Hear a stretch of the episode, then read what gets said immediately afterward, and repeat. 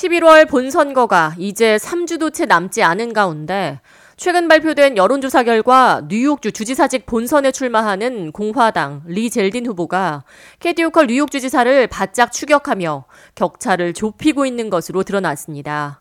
시에나 칼리지가 17일 오후 발표한 설문조사 결과에 따르면 호컬 주지사는 젤딘 후보자를 11%포인트로 앞서고 있는 것으로 조사됐습니다.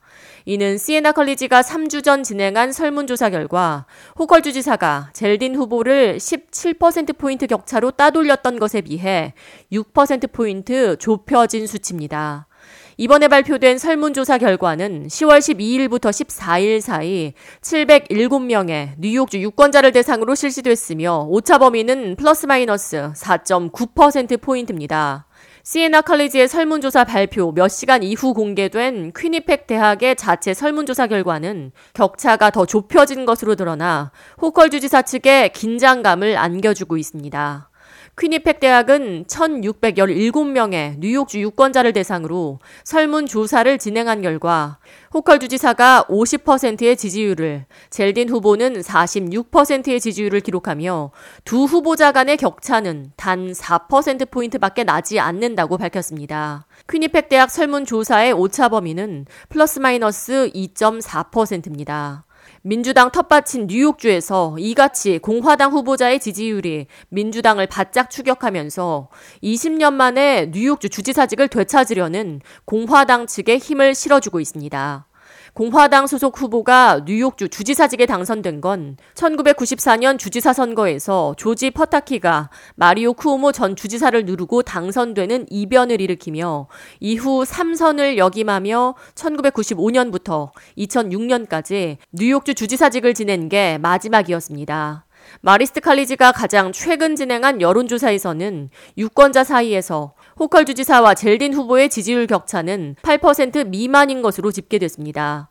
전문가들은 호컬 주지사의 뒤를 바짝 추격하고 있는 젤딘 후보가 11월 본선에서 승리하려면 현재 뉴욕주 유권자 사이에서 가장 쟁점이 되고 있는 범죄 문제 해결 방법과 낙태권 자유 문제, 경제 활성화 문제 등에 대해 구체적이고 정확한 대안이 제시돼야 한다고 분석하고 있습니다. 뉴욕 주지사직에 도전 중인 공화당 젤딘 후보는 트럼프 전 대통령으로부터 공식적인 지지를 얻고 있으며 젤딘 후보의 정치 모금 운동을 트럼프 소유의 뉴저지 리조트에서 개최하는 등 트럼프 전 대통령은 소셜 미디어와 오프라인을 통해 통해 공화당 젤딘 후보자를 적극적으로 지지하고 있습니다.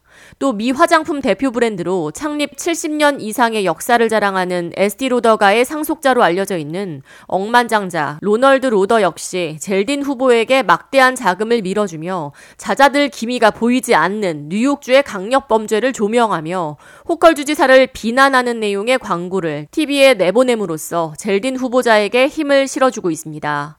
시에나 칼리지 여론조사 결과 호컬 주지사는 뉴욕시에서 70%대 23%의 지지율을 기록하며 가장 강력한 지지를 얻고 있습니다. 호컬 주지사의 호감도 조사에서는 응답 유권자의 45%가 호감을 느낀다고 응답한 반면 41%는 비호감이라고 응답했습니다. 또 응답자의 52%가 호컬 주지사가 뉴욕주 주지사직을 잘 감당하고 있다고 응답한 반면 56%는 뉴욕주가 잘못된 방향으로 가고 있다고 생각한다고 답했습니다. 한편 뉴욕주 연방 상원의원 자리를 놓고 경쟁 중인 민주당의 척 슈머 현 상원의원과 공화당 조 피니언 후보 사이의 지지율은 57%대 37%로 슈머 의원이 20%포인트 격차로 크게 앞서고 있으며 뉴욕주 검찰총장 선거를 앞두고 있는 민주당 레티샤 제임스 현 검찰총장은 54%의 지지를 받으며 40%의 지지율을 얻고 있는 공화당 마이클 헨리 후보를 14%포인트 격차로 앞서고 있습니다. 뉴욕주 감사원장을 두고 경쟁을 벌이고 있는 민주당 톰 디나폴리 현 주 감사원장 역시 54%의 지지율을 기록하며 30%의 지지율을 기록 중인 공화당의 폴 로드리게스 후보를 20%포인트 넘는 격차로 따돌리고 있습니다. 디나폴리 감사원장은 2007년부터 뉴욕주 감사원장으로 재직해왔으며 이번 선거를 통해 다섯 번째 연임에 도전합니다. K-Radio 이하예입니다.